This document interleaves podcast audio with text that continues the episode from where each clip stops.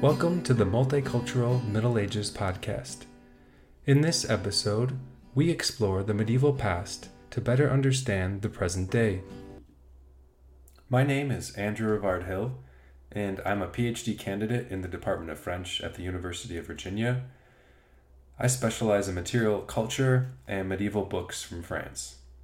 Later in this episode, I will talk with Virginia Reinburg, a professor of history at Boston College, and her specialty is early modern Europe. Today, we examine the role of medieval women in book ownership and how that invites reflection on our modern misperception of women in and from the past. As James Baldwin once wrote, history is not the past, it is the present. We carry our history with us. We are our history.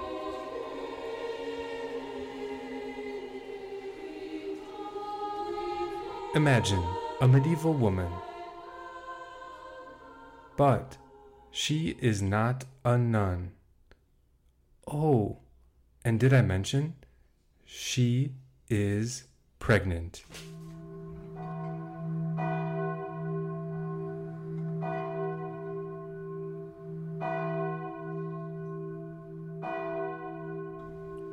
She lives in Paris, on the Rue Jean du Bellay, a hundred years before the setting of Victor Hugo's Notre Dame de Paris the late 14th century atmosphere of what we think of as the city of love stinks of garbage. Tout à la rue, everything into the street. As she walks to church for daily mass, she stops to look out over the Seine River from Pont Saint Louis. In her pocket, she touches a prayer book just recently finished, with all the prayers needed for a pious life. But she wanted to add a life of St. Margaret, the patron saint of childbirth. A beautiful resonant image as she tends sheep on a slanted hill, weaving a thread in her hand.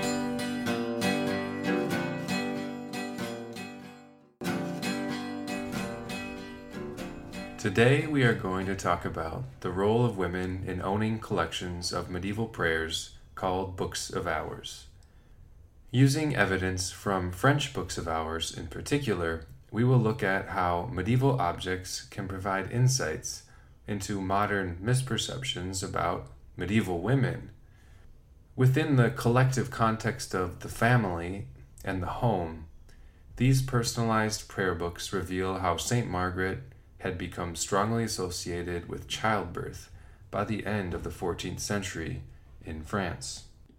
Books of Hours are collections of medieval prayers produced in Europe that were extremely popular from the 13th to the 16th century.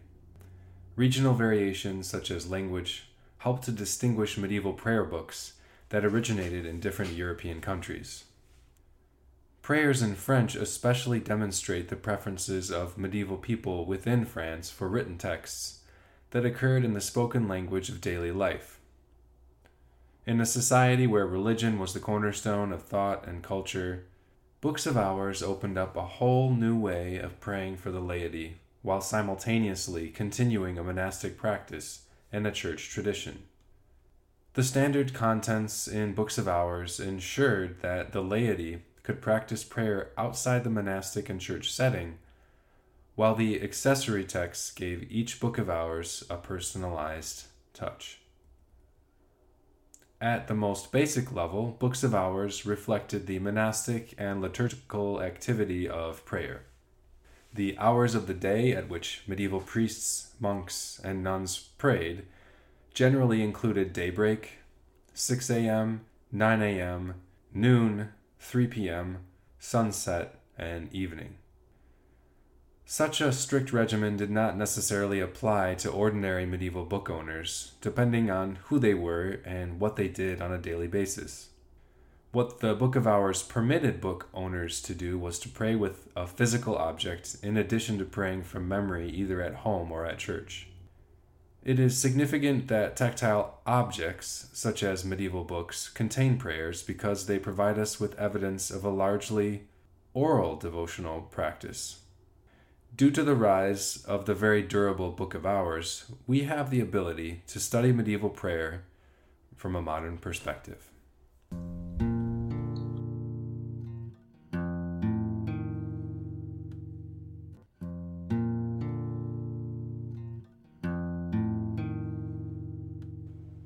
The presence of vernacular texts in books of hours, which were primarily in Latin, leads us to the life of St. Margaret, a text in French, um, often found at the end of, not always, but at the end of uh, books of hours.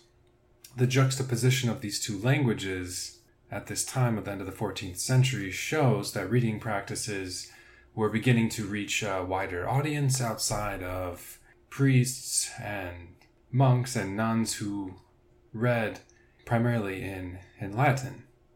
The text in French is called Après la Sainte Passion, or After the Holy Passion.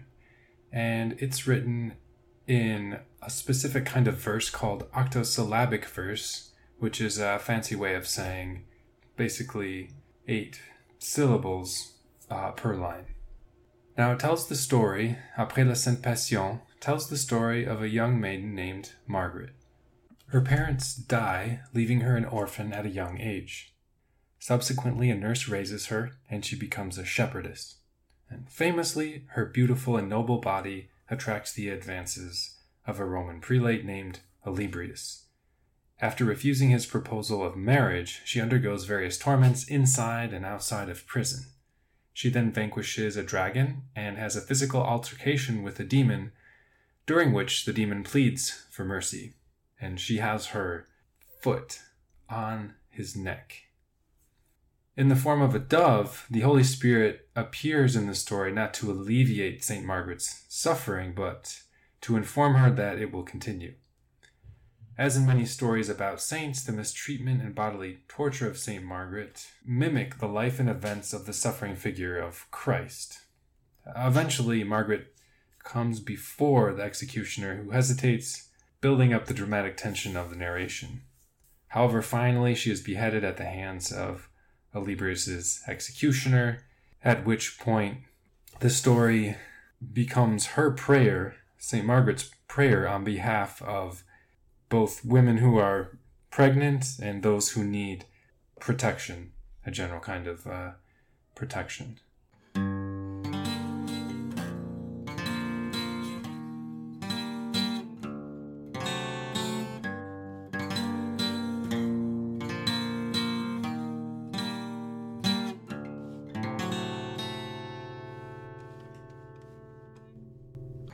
Having discussed background for books of hours in Europe and specifically in France, and having talked about the vernacular text, The Life of St. Margaret, um, now I'd like to move on to talk about a specific material object, uh, which is, um, well, there's one, there's many of these, but the one I'd, I would like to focus on today is found in Charlottesville in Special Collections um, at the University of Virginia, and it's called Charlottesville Medieval Manuscript W, um, just to give us a specific case study of a material object from the late 14th century. So, this one, uh, Medieval Manuscript W, is from around or approximately 1385.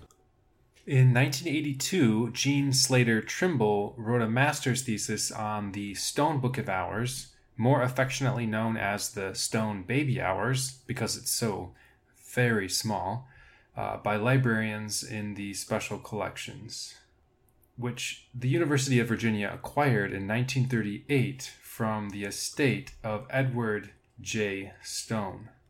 More formally known as Charlottesville Medieval Manuscript W, this manuscript book is an anonymous late 14th century medieval prayer book, 240 folios, um, and it measures one and three quarter inches by two and a half inches, so very small, um, perhaps portable. It features two hands, uh, one for the Latin text and the other for Old French. Um, even though Trimble indicates that the scribe most likely hurried in the task of writing the French text because they are less neat and clear than the Latin text, it is hard to say with certainty uh, that this is uh, the case. In fact, I did not notice such a wide discrepancy between the two hands or the two languages throughout the manuscript. Instead, the similarity of the two hands underscores the widespread transition to using Gothic script in 14th century France. Trimble identified the script in the prayer book as a Gothic script, which was one of the most widely used scripts in 14th century France. Because of the unrestrained use of gold for embellishment throughout the prayer book, the original owner most likely prized the possession for its monetary value. The inclusion of specific Dominican saints in the calendar suggests that the owner or maker of the prayer book might have been associated with the Dominican order. For instance, the rubricated names of Saint Dominic, uh, July 4th, and Saint Peter, June 29th and August 1st, appear. On the other hand, St. Francis of Assisi, October 4th, occurs as well, which indicates an association with the Franciscan order. Other rubricated feast days, rubricated means that the text is in red in this case.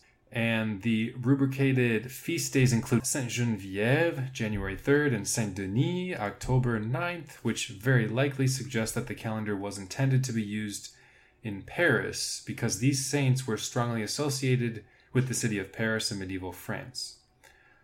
One possibility is that a Dominican monastery or convent in Paris owned the book, even though no owner portraits of monastic or lay people appear in the visual contents to help corroborate this postulation. It is equally possible that a Parisian laywoman owned the book because it contains a life of St. Margaret, who is closely linked to childbirth. However, the question of how monastic and lay communities used vernacular texts, including the life of St. Margaret, certainly comes to mind. The interactions of lay people with monks and or nuns via books of hours is a line of inquiry that can help us explain fluid boundaries between social classes rather than thinking of them as isolated categories. Now, the visual contents of this book of hours, I'm going to limit it to the image of St. Margaret, which precedes her life. And I referred to it earlier in this episode. She's basically it's a, it's a depiction of her as a shepherdess, which is a direct reference to the to the text itself. She's standing on a hillside with uh, some sheep, and she's holding a thread in her hand. Um, it's a very beautiful, resonant image. Some very beautiful blues and uh, and reds in it. And Saint Margaret in medieval France is not always depicted in this way. There are many images of her where she is depicted bursting from a dragon to just to give some context as to what kinds of images what you know what what was in the images that depicted Saint Margaret um so there were different different kinds for sure this particular one, she is a shepherdess, um, and she is weaving from her sheep to demonstrate uh, the context of just how many different kinds of uh, visual images there are of Saint Margaret um, from medieval France. There's another manuscript I'm very fond of called Walters 91, um, it's housed in the Walters Art Museum in Baltimore. And the image of St. Margaret, she's bursting out of a dragon, as I re- just referred to, and there's an unidentified man and woman standing on either side of her. And those people are what is considered uh, an owner portrait. So, most likely the person who was involved uh, with the making of this manuscript, who was going to eventually own it, uh, wanted a picture of him or herself in the images uh, within the manuscript. Um, and although unidentified, the clothing of each person speaks volumes. Uh, for example, the woman dons a hennin or a headdress in the shape of a cone, which designates nobility or aristocracy. At this time, this makes sense that an aristocratic uh, woman or and or man would be would own a medieval manuscript book. And since the man in the image is wearing red hose and a short gray tunic, it is unlikely that he is a monk. In terms of the social classes associated with books of hours at this time, it makes sense, um, as I said, that an aristocratic laywoman very likely owned this manuscript. And since several of the prayers suggest a female supplicant, and the potential owner portrait here include an image of a noble woman, it is very likely that the first owner of this manuscript book uh, was female. Of course, I don't know 100%, but it's likely. Even more significant is the fact that the owner portrait occurs in an accessory text rather than at the start of, for example, the Hours of the Virgin, the quintessential text of the Hours of, of a book of Hours. Um, and this was very typical in 13th century medieval manuscripts. Above the man and the woman in the decorated letter, a second dragon gives a sense of threat to the scene. Communicating a message of humor, and play, the image is at once lively and dynamic, and as the characters interact, including the dragons, an anticipated movement uh, suffuses the scene and brings to mind questions about who owned the manuscript and uh, how they used it. The last example of one of the books of hours um, from France that I really enjoy is called Morgan M947. Um, it's from circa 1390, end of the 14th century. And it's housed in the Morgan Library, uh, which is in New York City. Um, and this one, I wanted to talk a little bit more about the provenance or the ownership of the of the book. While we don't know that much about the original owners, we can kind of work our way from the present um, back into the past to see um, how much we can we can learn about the the manuscript. So the American book collector Sherman Post Haight purchased a French prayer book that contained a vernacular version of the life of St. Margaret in Paris in 1915. In 1970, he donated it to the Morgan Library, at which point the manuscript became known as Morgan M947. Um, from the late 14th century, Morgan M947, 75 folios long, and five and a quarter inches by three and three quarters inches, a little bigger than the first one I mentioned from uh, Charlottesville. Now, the Charlottesville one is more complete. Um, however, Morgan M947 may be a fragmentary book of hours according to the curatorial description. It contains none of the quintessential texts of books of hours, such as the calendar, uh, the prayers associated with the hours of the Virgin, suffrages, litany, or the office of the dead it does begin with the commonly occurring images of the hours of the Virgin, the Nativity, and the Adoration. Moreover, the manuscript contains works often found as accessory texts in books of hours, popular prayers such as the seven verses of St. Bernard, the joys of the Virgin, and the prayer of the seven requests, um, as well as what I mentioned before, the life of St. Margaret.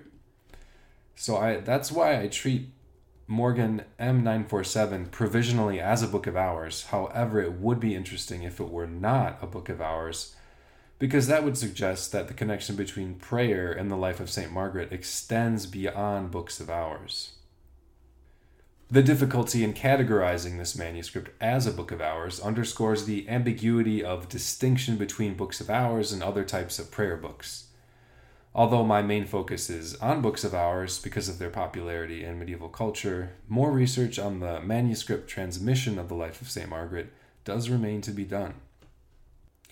Since we've covered some different images of St. Margaret, I thought I would mention the one in Morgan M947, which is um, a historiated initial, which basically means that there's a, a letter, and inside of this enlarged letter there are there's a, a, a scene depicted or characters depicted so the text après la sainte passion the life of saint margaret begins with an a so it has two panels and the top panel is saint george and it's rubbed off it's hard to tell that it's saint george but based on other images of saint margaret we know it's saint george in the top part of the panel on the bottom part, St. Margaret is kneeling and she's atop a dragon.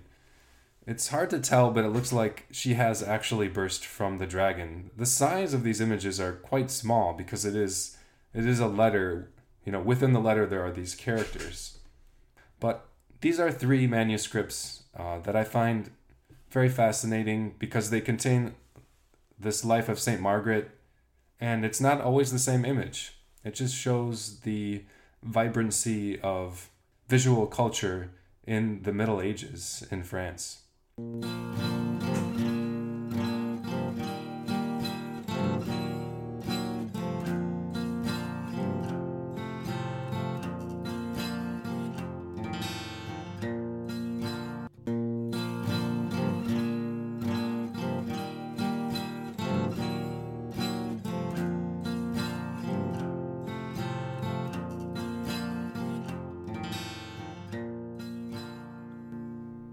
My guest today is Virginia Reinburg, professor in the history department at Boston College. Virginia Reinburg teaches courses on early modern European history, the Reformation, early printed books and their readers, protest movements, and witch trials in early modern Europe and early America. Her research centers on social and religious life in early modern Europe. Most recently, she has published a book entitled Storied Places Pilgrim Shrines, Nature, and History in Early Modern France, published in 2019 by Cambridge University Press. She is also an expert in French books of hours, which is why I invited her today. To jump right into it, Professor Reinburg, do you think it very likely or historically accurate that this anonymous woman is walking through the streets of Paris with a tiny medieval prayer book tucked into her pocket. It's kind of unlikely. I mean, I like the way you set the scene that is the city mm-hmm. at a certain time, a woman of a certain class. That's all like spot on. Um, and I thought that was a really great way to start.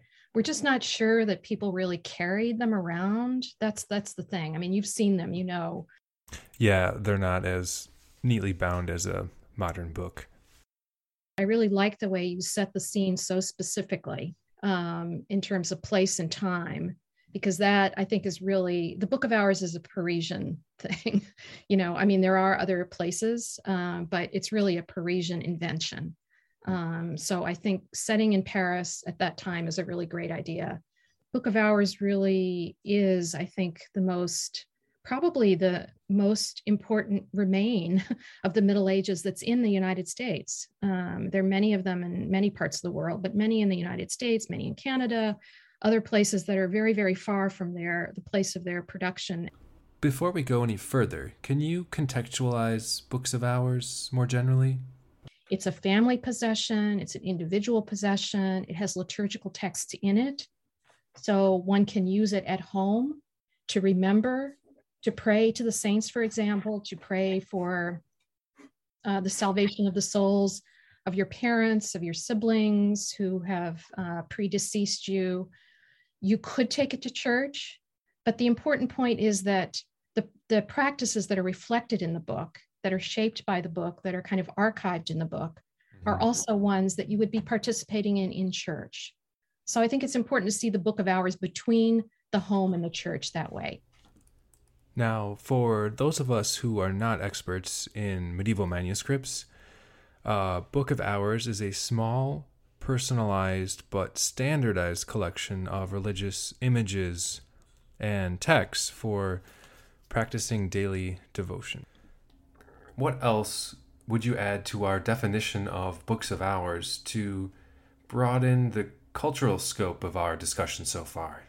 That it reflects every single thing it reflects literacy, it reflects devotion to the saints, it reflects reflects the ways that people thought about their ancestors and what their obligations to their ancestors was.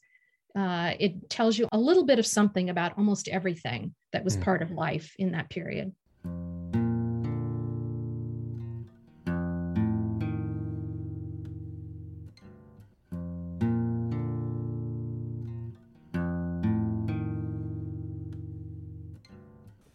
Women played an important role in the ownership of books of hours uh, in the Middle Ages.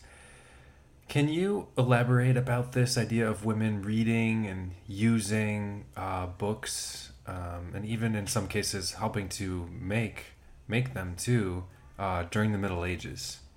I'm a little bit more skeptical about the women issue. I think it's a family book.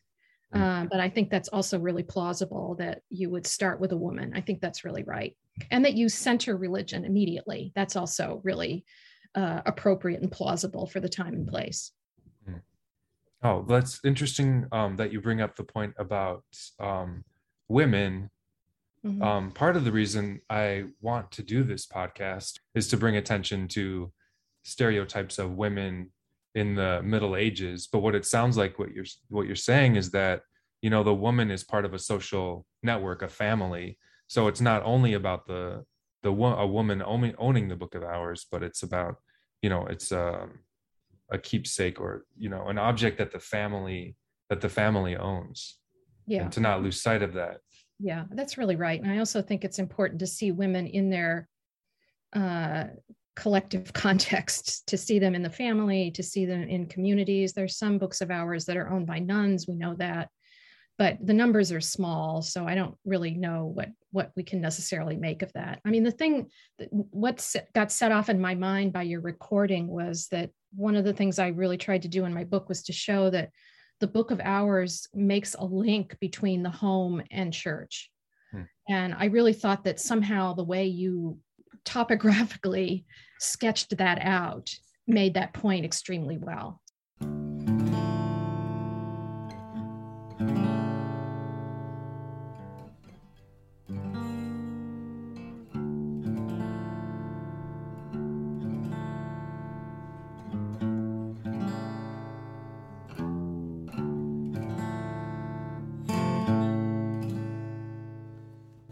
So, in your extensive research on French prayer books or French books of hours, are there any one or two that have struck you in terms of female ownership of medieval books? And that can be in terms of images that struck you or, or text or really, really anything. But I know that in books of hours, the images are what immediately draw modern people into them to start asking questions about these objects. Uh, there are a few. Uh, the ones that come to mind as really compelling examples of women's ownership are the books that seem to be passed down from mother to daughter, or in some cases, grandmother to granddaughter, uh, in some cases, sister to sister. I didn't find a lot of those. That sounds fascinating. Now, I'm wondering if you can elaborate a little bit more on this idea of uh, family um, ownership of uh, books of hours. We have a genealogy of names in there that shows that this book was owned by families, but there are also portraits of women that are not your stock portraits. Uh, in other words, they show women in uh, in mass, for example, at the mass, or in prayer before an image, and they're not stock images that you could just go to an illuminator or a shop in Paris in 1450 and buy one of these things and kind of have it lightly customized with your name in it. These are uh, books that seem to have been made for a particular owner, a particular patron. Um, so there are a couple of chains of ownership hmm. uh, that are displayed in a few books that really do come to mind.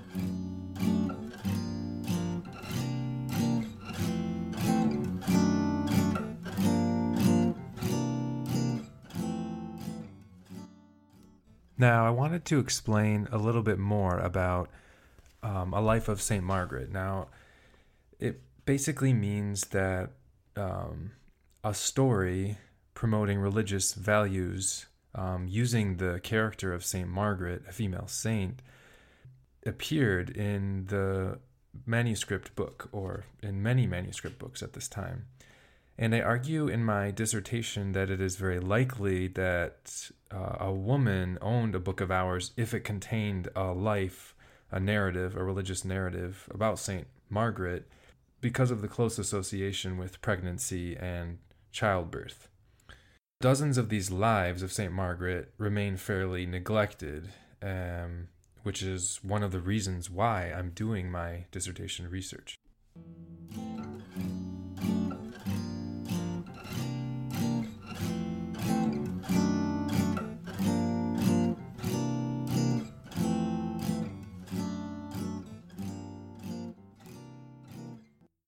At the beginning of my podcast, the anonymous woman is carrying a French prayer book with a life of Saint Margaret.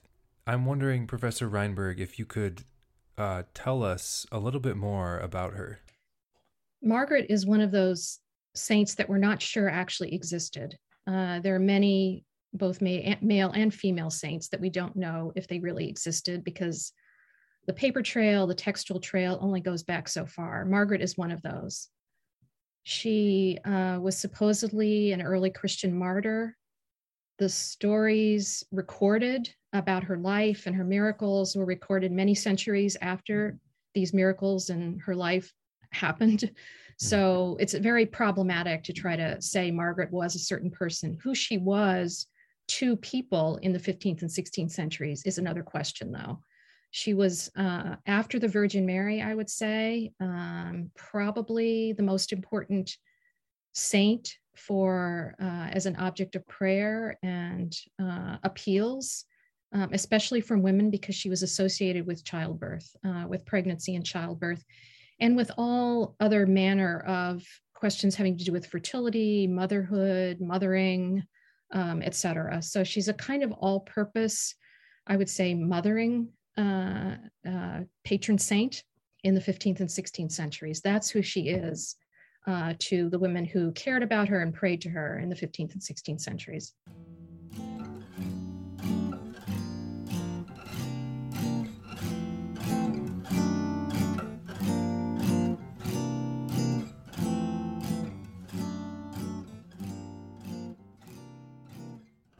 what misperceptions about medieval women do not hold up when discussing ownership of French books of hours in the you know 14th and 15th and 16th centuries.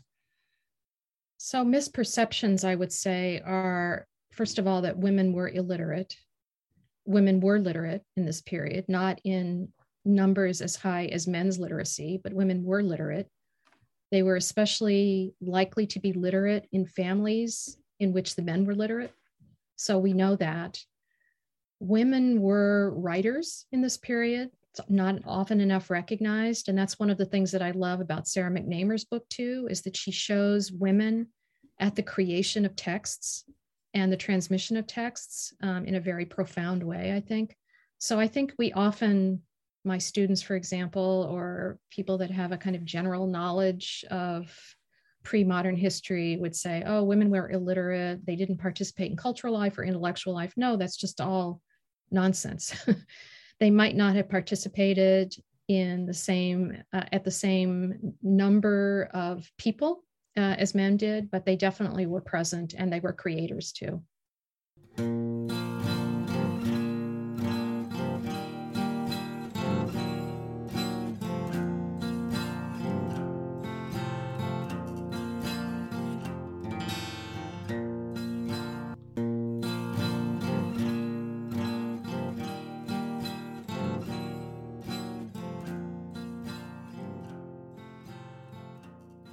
My final question takes us back to the main reason that I want to do this podcast, which is to understand how um, objects from the past have relevance today. I think it's important to recognize that the past was really diverse and that women were literate too that women were part of families in which there was a book culture, that women were part of families in which there was a family inheritance of religious practices that books were a part of. Women were readers too.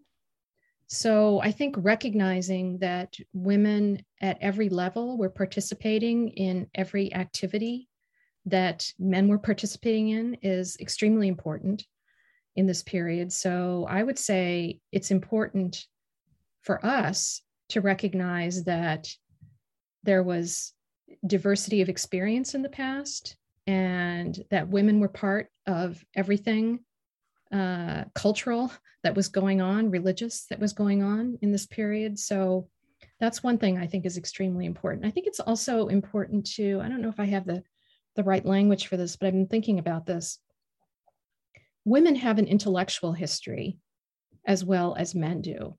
We don't have as many textual sources about what that intellectual history is. In other words, the way that they uh, generated ideas about the way the world worked, about what religion should be. We don't have as much access to um, texts on paper or text printed that we can definitively associate with women. So it's not as common to think about women as being generators of ideas or creators of practices, but I think it needs to be recognized that they were part of that world too. And any scrap of information that we can use from a prayer book or uh, a library inventory or family correspondence that gives us any access into the way women created intellectual and religious life, we need to use that.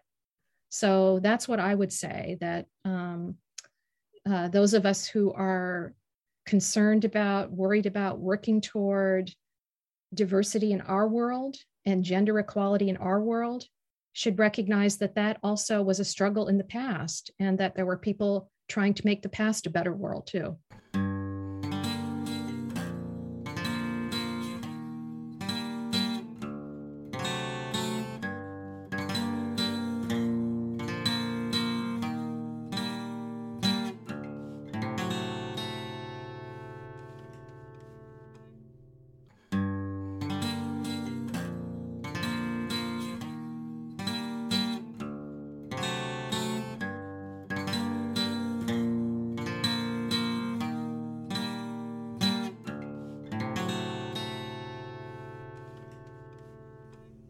French books of hours are medieval objects that have endured from the time period of their production all the way to the present day. And they offer insights into religious practices, reading habits, the daily life of women, um, as well as misperceptions about medieval women. Although these misperceptions have persisted through the ages, I hope I have initiated further discussion on these timely topics. My name is Andrew Rivard Hill. I'm a PhD candidate at the University of Virginia, and I have been your host today on this episode of the Multicultural Middle Ages. Thanks for listening.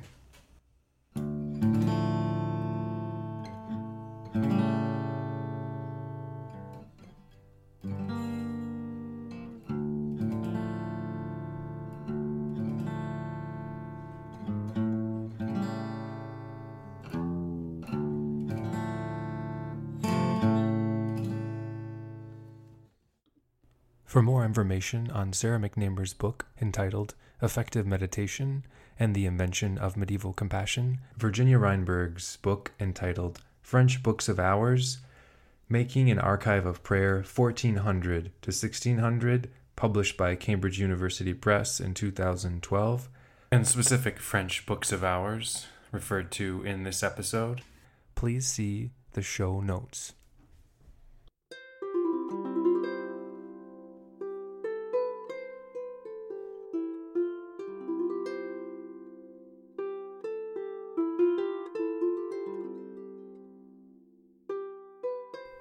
This has been an episode of the Multicultural Middle Ages, an anthology style podcast series brought to you by the Graduate Student Committee of the Medieval Academy of America.